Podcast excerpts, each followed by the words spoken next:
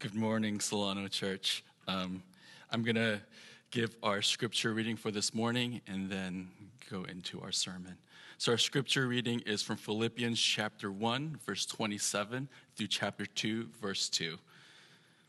Only let your manner of life be worthy of the gospel of Christ, so that whether I come and see you or am absent, I may hear of you that you are standing firm in one spirit, with one mind, striving side by side for the faith of the gospel, and not frightened in anything by your opponents. This is a clear sign to them of their destruction, but of your salvation, and that from God. For it has been granted to you that for the sake of Christ, you should not only believe in him, but also suffer for his sake, engaged in the same conflict that you saw I had, and now hear that I still have. So if there's any encouragement in Christ, any comfort from love, any participation in the Spirit, any affection and sympathy, complete my joy by being of the same mind, having the same love, being in full accord and of one mind. Uh, let me pray for us. Lord Father, as we um, approach you and come to you, I pray, O oh Lord, that our eyes will be opened more and more to the glory and the greatness and the goodness of who you are and what it is that you've done to save us and to bring us to yourself. So, Lord, as we go through the struggles of living our life in this world and trying to figure things out, I pray that our eyes would turn to you, that we would, in stillness, see you and then be in awe of you and, and worship you and delight in you. So, be with us during this time. And may your spirit work in our hearts, O oh Lord, to, to transform us to become more like you. In your son's name I pray. Amen. Okay. So, what we're going to be looking at today is to see what a life that is worthy of the gospel looks like. And it's primarily going to be a church that strives side by side in Christ together. But before I go into all of that, I'm going to give a brief introduction about who, who I am and my own experience for what my church experience has been like. And I realize that shows a lot about a Christian when they start sharing about those things. So it's like sort of like a short testimony. So my name is Martin Kang. I'm the communications manager here at Solano of Solano Church, and I did not know being a communications manager meant I have to preach on Sundays. So, Andrew, I think you've got to make a little job description change or something. No, I'm just kidding. But it's just, I, I, I, don't do this very frequently at all. But anyway, so I grew up in a Korean American immigrant church in LA. My dad was a seminarian, so he was an intern at that church, and I sort of was born into that church. And but what's interesting is that I went to church twice on Sundays. I used to go in the morning to a white majority church in Pasadena. Went there for about three years. Um, so I was sort of immersed in church culture. Um, when I was nine, my family moved to Korea, and there I actually attended a, a white majority church while I was in Korea. And, and I still remember at that point, having gone to church for 14, 15 years, I still thought that I was saved by my works. I still thought I had to be good enough. I had to have this, like, there's this little balance that I need to be on the right side of this balance in order for me to be saved or to go to heaven. And that started changing when my family moved back to the States. I attended a Korean American church in Los Angeles. And there is when I grew significantly. I started hearing the gospel, at least clearly for the first time. I saw what the richness of faith looked like. And to a youth student, like we, I never really sang praise songs before or heard praise songs before. So that whole experience and the exposure to that um, made me start deeply considering what Christianity was really about. And I eventually came to understand the gospel or to know that Jesus Christ died on the cross for my sins when I was about 15 years old at this prayer meeting. And that radically changed the, the direction and um, the attitude toward, that I had toward my life. Okay, so after high school, I came up to the Bay Area and I and I, for college, and I started attending a church in a Korean American church in Daly City. And what's interesting is like part of the reason I wanted to come up to the Bay Area was to attend that church because they were like really deep in theology. I remember my aunt saying once, "Oh, if you send your son there, it's going to be like he went to four years of seminary." So that was one of the big motivations for me to come up here alongside with school. And while I was there, I did grow a lot. But one thing that I also experienced was right after college, I started really struggling with why is the church the way it is, right? Because when I went to church, there was so many of my college friends had started falling away from the faith. Um, you see, there's so much division within the church. There were, um, and there's so much worldliness in the church as well, so much pain and hurt. And I started asking if the church is the, are the people of God, then why is there so much of this, so many problems, right? And yeah, why is there so many problems, so much worldliness? And as I started really deeply looking into the scripture, started reading books, studying theology, really wrestling with it, and as I was struggling with the church, I also started struggling with my own faith and looking at them, oh, my own life and wondering what it is that really made me a Christian. Was it the cultural values? Was it the community that was there? Was it the morality of it? Was it the good theology of it? Like, what really was it? One book that changed the way that I saw all of this was Dietrich Bonhoeffer's The Cost of Discipleship. And this goes like in the first two or three chapters. It like it shifted the way that I, th- I thought. One thing I learned was that it's the, the costliness of grace was being lost in the church. And we were just living under a, a cheap grace and not really understanding the weight and the disciple and the weight and the value of Christ's um, sacrifice for us and also what it meant for an individual to single mindedly um, obey Christ and to follow Christ. Another bigger example for me was the Apostle Paul. As I was wrestling through, again, reading the, the uh, epistles, it was made clear to me that Paul did everything that he did for the sake of the gospel. That was his driving passion. That's the one he was willing to live and die for. And when I recognized that, I started asking that question is the gospel this sounds obvious to me now but at the point at the time i was like is the gospel really the most important thing? Is, th- is that the thing that we're supposed to build our lives around? And as i was studying the scripture looking into it more reading more books again it was pretty obvious that christianity is about the gospel.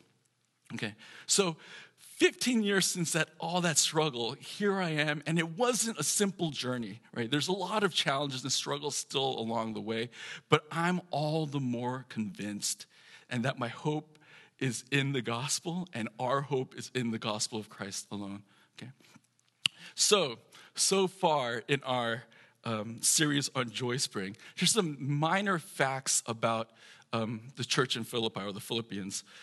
Just a reminder again that Paul is imprisoned in Rome at this point, most likely, and he's writing to the church of Philippi. They have about, at this point, it's estimated they have 75 or 100 members. It's a pretty small church, right, compared to what we're familiar with. Um, Philippi was also a Roman colony, meaning many who lived in Philippi were of a special status, meaning they had Roman citizenship. And Philippi was actually about 800 miles away from Rome. And for them, yeah, so it was, for them, it was like a pride, deep sense of pride that they had so many Roman citizens, they had so many rights and privileges. And even if you weren't a Roman citizen there, you desired that status because you saw how good it was, okay? And lastly, if we look at Acts 16 when it talks about the church of Philippi, we recognize to some degree that it was pretty diverse, right? Because the first converts there, or Lydia, who's possibly like, we can compare it to like a CEO of a, a fashion company, right? She was a seller of, of, of pearl, uh, not pearl, purple, purple linens, right? Things like that. Um, we could, there's a slave girl who was demon possessed, but it was prophesying. But then she get the demon gets cast out, and it's possible that she became a member of that church as well. Um, and there's also a, uh, the, the Roman jailer, right, who was probably a soldier who had retired, became a jailer, and he himself got converted, sort of like a blue collar worker, right? And we see the diversity already in that church in those three people, and we, it's most likely that church was more diverse even than that. So, and so far, again, in our series on Joy Spring, there's Paul talks about in the book of Philippians these three things about his partnership with the Philippians in the gospel, his own circumstances and suffering that furthers the gospel, and his commitment for the Philippians to grow in the gospel. So, up till chap- chapter one is all about Paul and his involvement with the gospel. Okay? So, again, in our previous message, Paul says he would rather die and be with Christ, but for the sake of the church, he's committed to remain for their progress and for their faith. But he hopes one thing from them. He says, Only let your manner of life be worthy of the gospel of Christ. Okay, so if I break this down, only means all your all embracing occupation. Okay, the manner of life is an interesting Greek word. It actually means the obligations and privileges of citizenship, right? And it's, that means it's sort of alluding to the special status that some of the um, citizens, the people who lived in Philippi, had as Roman citizens. Worthy, it means living a life that matches the whole. And finally, the gospel of Christ, right? The gospel of Christ, just to make sure I, I get this in there, is the good news of salvation that it's not by our own works that we, we have a relationship with God or are saved, but it's by the grace of God in the work and death of Christ for our sake. Okay? So if I paraphrase this, it's let your all embracing occupation be living out a life that matches the obligations and privileges of your citizenship in the kingdom of God, right? That's meant to be what we're extremely focused on as Christians. Okay. Um, Miguel, who's our worship director, loves the phrase the kingdom of God, the kingdom. He has it tattooed on his arm, right, in Greek. And when he started talking about this stuff, when we, I started working, I started, is that really like what's central about about Christianity, like that you would get it tatted on your, isn't it the gospel? And I think one comforting thing was that when I started like wrestling with this, I was reading some commentary because I do that for fun sometimes. Not many people do. And there was one line that said pretty much that in the New Testament, salvation and the kingdom of God are virtually synonymous right? So, from that perspective, it actually enlarged my own conception of the kingdom of God is. And I might mix that up while I'm going through the sermon. So, just keep your eye open for that, okay? Um, so, if our citizenship is in heaven, how are we, as people who live in the Bay Area in America today, how are we called to live, right? And what right now does the manner of life worthy of the gospel look like? So, a church, what that looks like is a church that's united by and for the faith of the gospel. Okay? Paul continues, he says, so that whether I come and see you or am absent, I may hear of you that you are standing firm in one spirit, with one mind, striving side by side for the faith of the gospel, and not frightened in anything of your opponents. There's three points here, and the first one is about standing firm in one spirit. Okay, so in your Bibles, the spirit might be a lowercase s, which generally means that it means grasping eternal things in faith. But some commentaries say it's probably talking about the capital S spirit, right? That we stand together firm in one spirit in God, okay? So, standing and sort of borrowing the term that comes later, striving side by side, are military terms again. And in Philippi, again, there's a lot of ex military guys who live there. And so Paul's like weaving that back into the context. And it's this whole idea that you're standing your ground side by side with other people, okay? Defending something. C.S. Lewis, in his book, The Four Loves, talks about this as friendship. That you have a, it's not necessarily you have a tight relationship with the person next to you, but because you're defending something and you prize something together, you're willing to stand side by side and and have and defend something, right? And have a common shared interest. Okay. So we can and yeah, it's because you consider the thing that you're defending important, beautiful, and valuable right? We see this kind of unity in many ways in this world. Um, you can go from the small, light things, like I'm a Dodger fan, and I know Ann Yamada, Alex Thomas, Jeff DeFabio, we're all Dodger fans. So we talk about this. Woo! right? So there's that, okay? It's great. And we won the World Series, so that's even better. Um, there's this love of coffee that I have, which binds me to a bunch of people like Violet, Ken, and Dave, Jason, Justin, Dan, Glenn. We're all addicted, so it goes on. It's an endless list. Um, there's um, food experiences. I look at Alan's um, Instagram feed all the time because he has the best food. And I'll, I'll, comment on it all the time. I'll share a bunch of food with people. A lot of people have the same thing. Half of our church are all, we went to the same school, it seems like. So if you can say it with me, go Bears, right?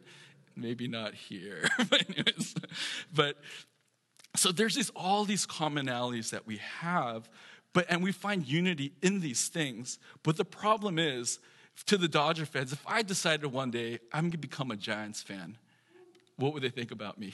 You're a traitor, right? If I decide, oh, coffee is not good for me, I'm just going to drink tea. no more conversations with these guys about coffee, right? Or and then it goes into all these different things that if I start losing interest or not, I'm just not interested in or care about those things anymore, then we lose unity in that right? This can even go into deeper things. Like we value family, our political persuasions, the neighborhoods that we live in, our ethnic groups, our workplace, and even a church, a visible church community. But we all have negative experiences with all of these things. Like families break up. And it's heartbreaking, but it happens political parties turn into big messes, right? That you don't want to be a part of anymore at some point. Or there's certain things that you disagree with and you realize, I might not belong here anymore. Um, neighborhoods change, right? Gentrification, things like that. Things don't stay the same the way that we wanted to. I mean, you lose that deep unity even in ethnic groups, which seems something that's more permanent because you're just born into it. But the struggle becomes say that if I were to marry an African American, would my child, and we had a child, will my child still be considered a Korean American? Will they still be accepted in that community? And I know there will be questions, deep questions about that. Okay? And so there's all these problems with unity, right? That even though it's something that we desire and we seek and we think we have at times, it can be very fleeting. This goes even to like great, huge things, like when we think about war, justice, truth, equality, freedom, and rights, right? We can find unity, people who might have the same idea, but we see even in our culture now, there's great division and conflict because of these things. We might be able to find that in like halves or fraction, factions, but in terms of a greater unity as a people and as a nation, it's entirely elusive. Okay? So, what is the solution to unity? Right? What is God's ultimate solution to this? And it's unity in the spirit of Christ, right? That is far superior to anything else. And let me sh- give up some, some examples of why it's so much better, right? First of all, it's a cosmic, eternal, unbreakable unity, right? Each individual member of this community or this kingdom was purchased and bought by God Himself, right? Each individual was clean, cleansed, and redeemed by the life and blood of Christ. He creates a new nation, a new heart, new spirit, new life, new united identity. And it's not something that we can choose for ourselves, right? But it's something that happens outside of us. And it's something that God has done and that He's decided upon. So that's our unity in the Spirit, right? It's supernatural, it's eternal, it's what God has brought together, and surely nothing can separate. Okay. Secondly, Paul speaks that with one mind, um, striving side by side for the faith of the gospel, right? This is to understand that we are to have one mind in Christ. Paul's going to elaborate this later in, the, in, in chapter 2 of Philippians, but for now, I'm just going to touch into it. It says, like, but with the gospel of Christ, we have an ideology or system of thought that stems from our own personal salvation, our own experience in Jesus Christ. It's the gospel and the character of Christ that shapes our thinking we are we like as christians we have a shared equation of thinking and ideology that forms a basis of how we process everything together okay? This is the, this is critical in our unity to know how we ought to live together as christians right? But there's many challenges that we face. First ones um, are American ideologies, right? These aren't necessarily Christian. These aren't Christian. I'm going to say straight up.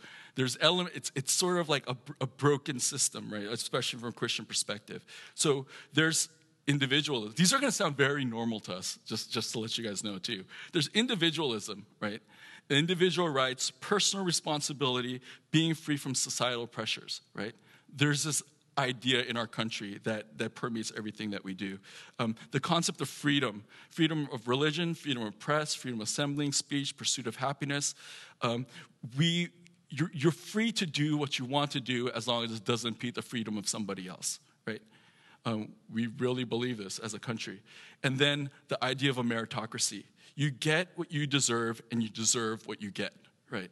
It's very, it's, it's harsh if you think about it, but that's the way that we tend to think, right? If you want it, you got to earn it, and that's why you deserve it, okay?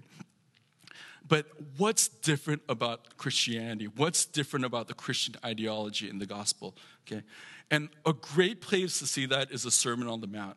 It's in the Sermon on the Mount, it's called Jesus' inaugural address to the kingdom of God. And in the first part of that, he, he lays out the character of the, his citizens, and it's called the Beatitudes. And I'm going to read just the first half of each verse to show the character of the people, not the blessings that they get, just to make a point. And let me read through that real quick. So, Matthew chapter 5, verse 3 to 10 says, Blessed are the poor in spirit, for theirs is the kingdom of heaven. Blessed are those who mourn. Blessed are the meek. Blessed are those who hunger and thirst for righteousness. Blessed are the merciful. Blessed are the pure in heart. Blessed are the peacemakers. Blessed are those who are persecuted for righteousness' sake, for theirs is the kingdom of heaven. And when we look at this and we compare it to, again, the American ideology, it's so different. This looks so weak and vulnerable, right? But the character of the kingdom of God are for people like these, right? They're the ones who are blessed, they're the ones who are favored, okay? Um, what we see in the kingdom of God again is that righteousness, humility, mercy, single mindedness on Christ, reconciliation, suffering is what's important and valuable. And again, we're going to be looking into the mind of Christ more deeply in, in the coming weeks as we look into the second chapter of, of uh, Philippians. But as we look into this now, it's important that we have to look at the culture and the world around us and realize that it's, we are not a part of this world as Christians. Okay? American values are different from Christian values. Okay? Immigrant values are even different from Christian values. Like ethnic values are different from Christian values. Okay? So, what does our cult, counterculture community values look like? Okay? It's a community that's striving side by side for the gospel. It involves deep gospel form thinking and struggling together for the gospel. Um, this isn't an individual effort, it takes a community to do this. Okay, so I'm single. There's so woo. so there's such a desire to work out my problems on my own. I think you, as you get older as a single person, that's more and more the case, right? You feel like, but then what I also realize is that it's more, it's harder and harder to do things on your own. There's certain habits or certain ways I've done stuff for the rest of my whole life that are broken, and to try to fix that, it's so much work. And this becomes even harder as um, during a pandemic when I can't even see people. So I took like a few days off a couple weeks ago, and I was literally didn't have to do work. Like there was a shelter in place, couldn't go anywhere, and I was just sitting at home by myself. And I was like, what is this miserableness of like, str- like just being by myself? And there's like sins I was struggling with. I was like, there's, it's so hard to break out of it. Like there's times when I had to deeply pray and wrestle with God. And in that sense, it was good, but I realized I deeply needed community. And once I got back to work, it was great, right? And maybe because it's the people I work with are. but anyways, so um, so yeah, and I was gonna say, and it's so hard to figure out. But once I like came back into the office, talked to Andrew about stuff, talked to Miguel about things, or talked to Terry, some things I struggle with just become open very quickly, right? Because as we talk about it from a gospel perspective, we start understanding not just from my own understanding, but from like a communal gospel understanding. We're able to come to deeper and more comprehensive um, understand or appreciation and love for what Christ has done for us. Okay, so um, I would encourage us, even though in our we have our families, right? Even we have our communities now, we have our church life, but I encourage us to go even deeper with it, right? Solano has our elders, our council, home groups, various teams where you can get involved with, but we need to build more deeply and more richly into gospel shaped and, and belief on issues and even our own individual decisions on what we ought to do in our lives. And we need to stem that all from the gospel of Christ Himself. Okay? These we need to have deep, honest, and real conversations, as hard as they may be. And we have to wrestle against the spirit of the world, yet seeking biblical and gospel based truths on how we ought to live together and strive together for Christ. Um, so I encourage you, if you're not involved in any of the things that we're doing or minutely involved, encourage you to get involved. If you're leading any of these ministries, I encourage you, let's go deeper. Let's encourage each other even more so we can be more effective in proclaiming the gospel and experience the gospel together as a church. Okay. Um, third thing that Paul brings out, checking time, is he encourages us to not to be frightened by anything of your opponents, right? In essence, he's saying to be courageous in action. So I realize, obviously, one prohibitive factor to action is fear, right? It's like feel of failure, feel of risk of being wrong, feel of rejection. Isn't and when we consider the Christian life and the challenges that we face, most of our problems come from fear, okay? For example, like holiness. Who wants to be holy, right? And yeah, as Christians, I ought to be, I want to be. But there's this deep sense, this is a dated term, deep sense of FOMO on the world, right? Or fear of missing out on the world. We don't want to miss out all these pleasures while other friends are doing things like that. So we holiness becomes something that we're afraid to embrace because there's a cost to that, right? Christian community, Tim Keller says everyone says they want community and friendship, but mention accountability or commitment to people and they run the other way, right? We want this, but we realize um, there's a fear of being honest with other people and being committed to other people. Okay, when we think about evangelism, there's like a fear, obviously, of being rejected, fear of misrepresenting Christ, fear of being perceived awkwardly, or fear of jeopardizing relationships, right? And what Paul says here, though, is that do not be of, of, do not be frightened in anything by your opponents. Okay. And we know that in the Bay Area, if you live the way that Christ calls you to live, if you proclaim the gospel, you're going to have opponents. Okay. Um, let me just run through some things really quick. What types of opponents you might you might face? Like intellectually, you'll definitely have opponents for those in academia, for students, teachers, scientists, and that those whole aspects of it. Um, you'll be challenged, right, because of what you believe in the gospel. Um, the idea of financial security even will be challenged if you really believe in the gospel right? Of being generous to the poor, not accumulating wealth, et cetera, et cetera. Relationally, there's opposition to this because when you think about our, our, our, sex ethic, about our romantic relationships, about um, the relations that you might have people with outside your socioeconomic status or your ethnicity bring, might bring many different challenges.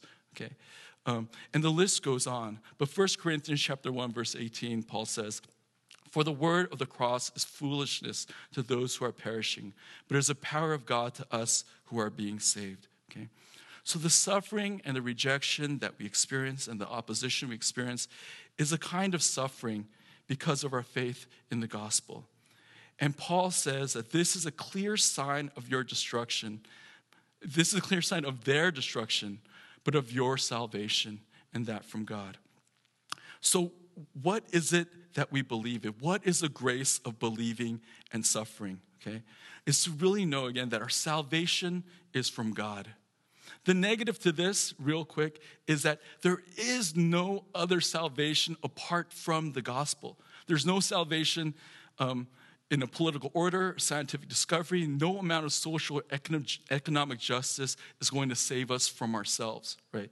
We can, we can resolve this whole climate change issue, but it's not going to resolve our fundamental problem. It's ourself, our selfishness, and us being in the grasp of the deceiver.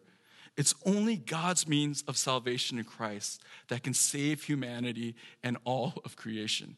Okay? And in response to this character of God, we definitely pray and work towards earth on earth as it is in heaven, right? But our hope doesn't rest in man made systems or man made devices.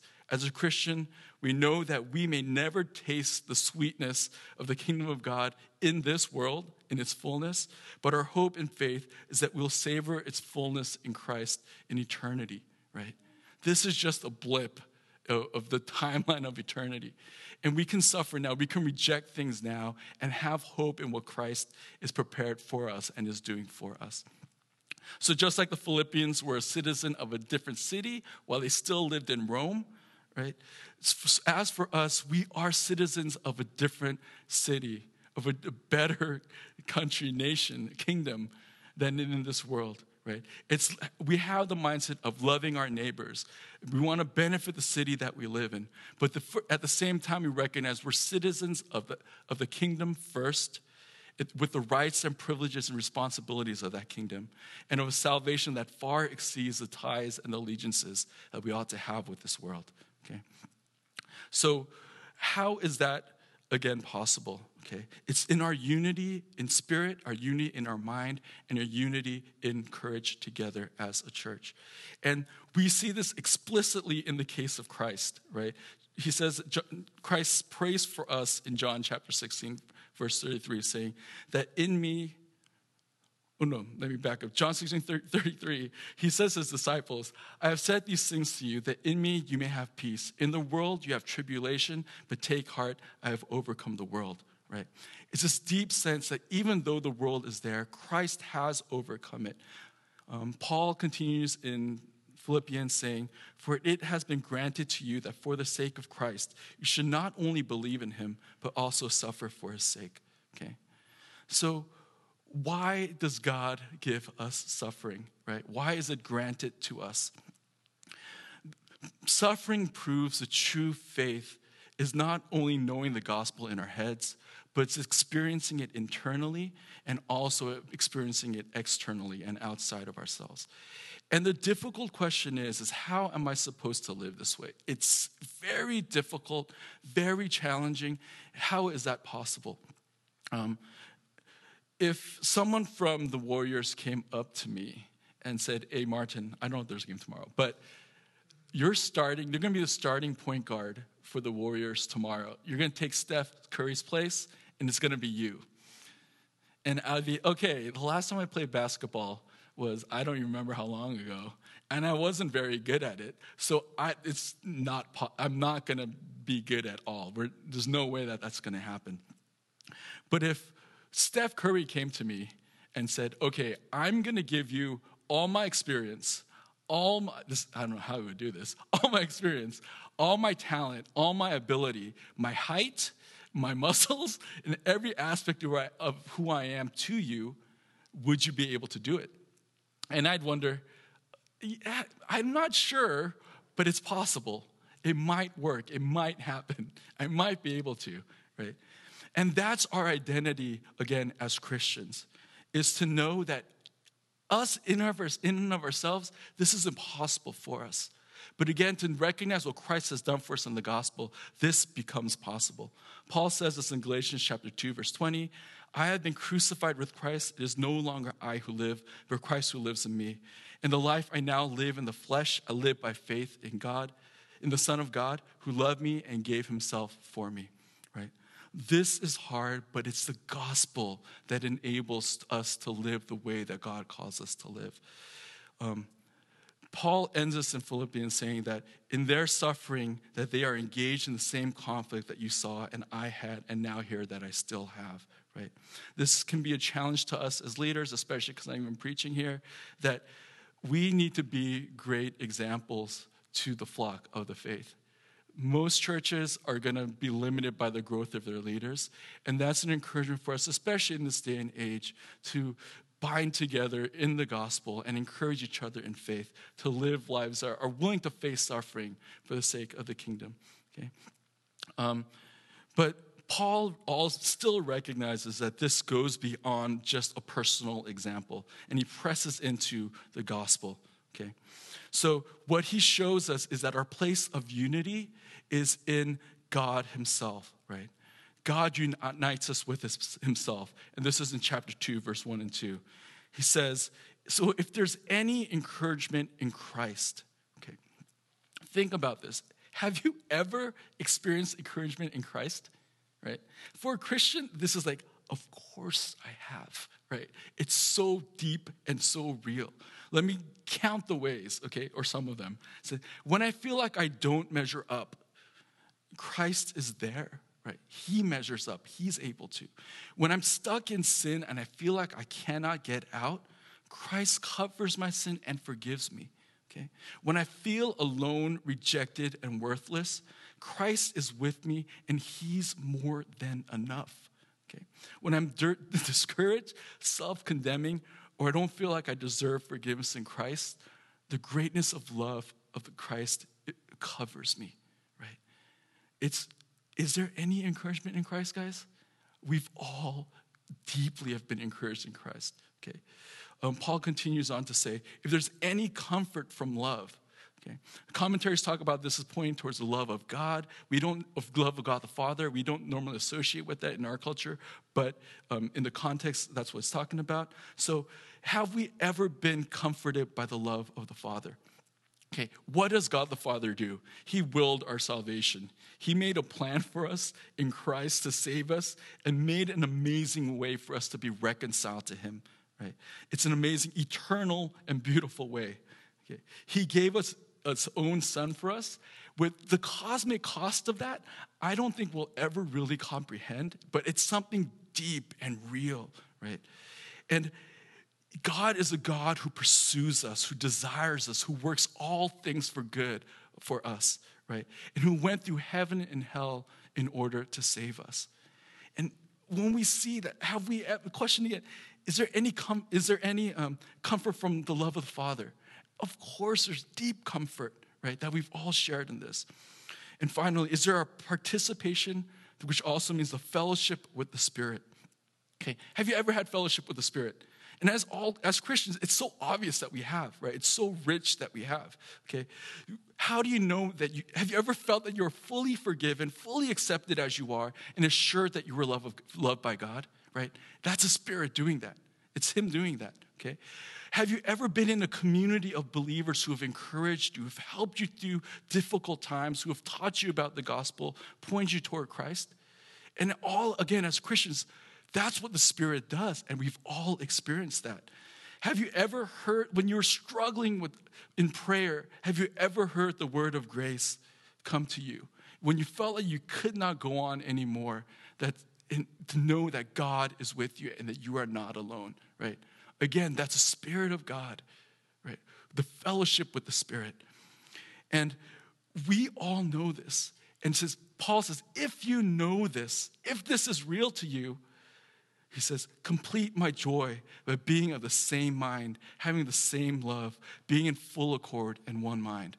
He's pretty much saying, if you have this experience with God, have it with one another as well, right? Love one another as well.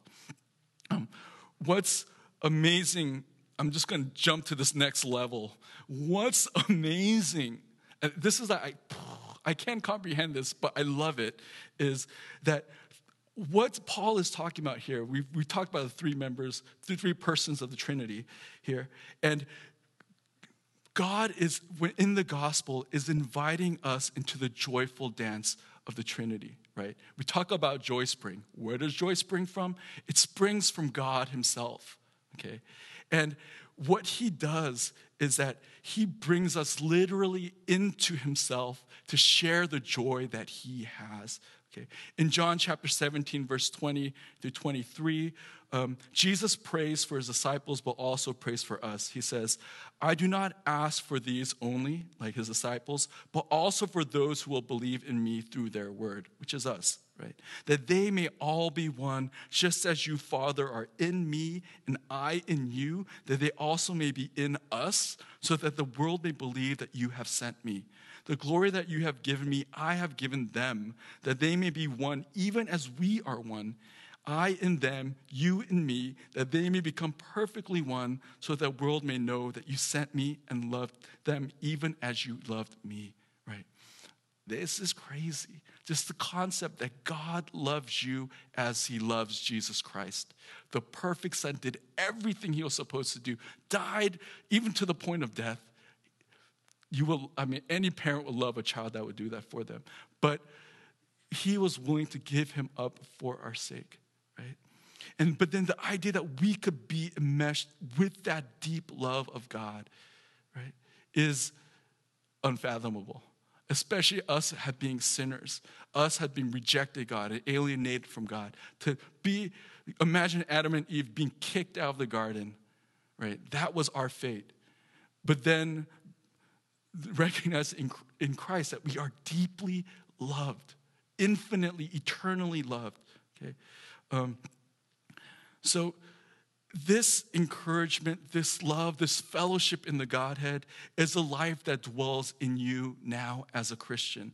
This is a life that we should share together as a church, and it's the basis of our unity. So, as a church, to live a life worthy of the gospel, we want to glorify God and make this manifested in this time and place as much as possible. We want to see the love of God living and alive. And the place that we see that is within our, our local church. It's in our home groups. It's in our Emmaus groups. It's in the, in the fellowship that we have together um, as Salon Community Church. Life is a struggle, right? We live in a sinful world with grave injustices and pain, unrealized potential, deception, and weariness. But remember the depth of hope that we have in our shared salvation, right?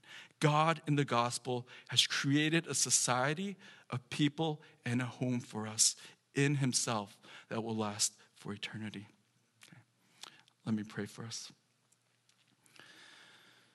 Lord, Heavenly Father, thank you for, for loving us. Um, thank you for saving us and bringing us to yourself. Thank you for giving us your son and working out this, this crazy um, way to save us that is not only crazy, but it's eternal and it's good.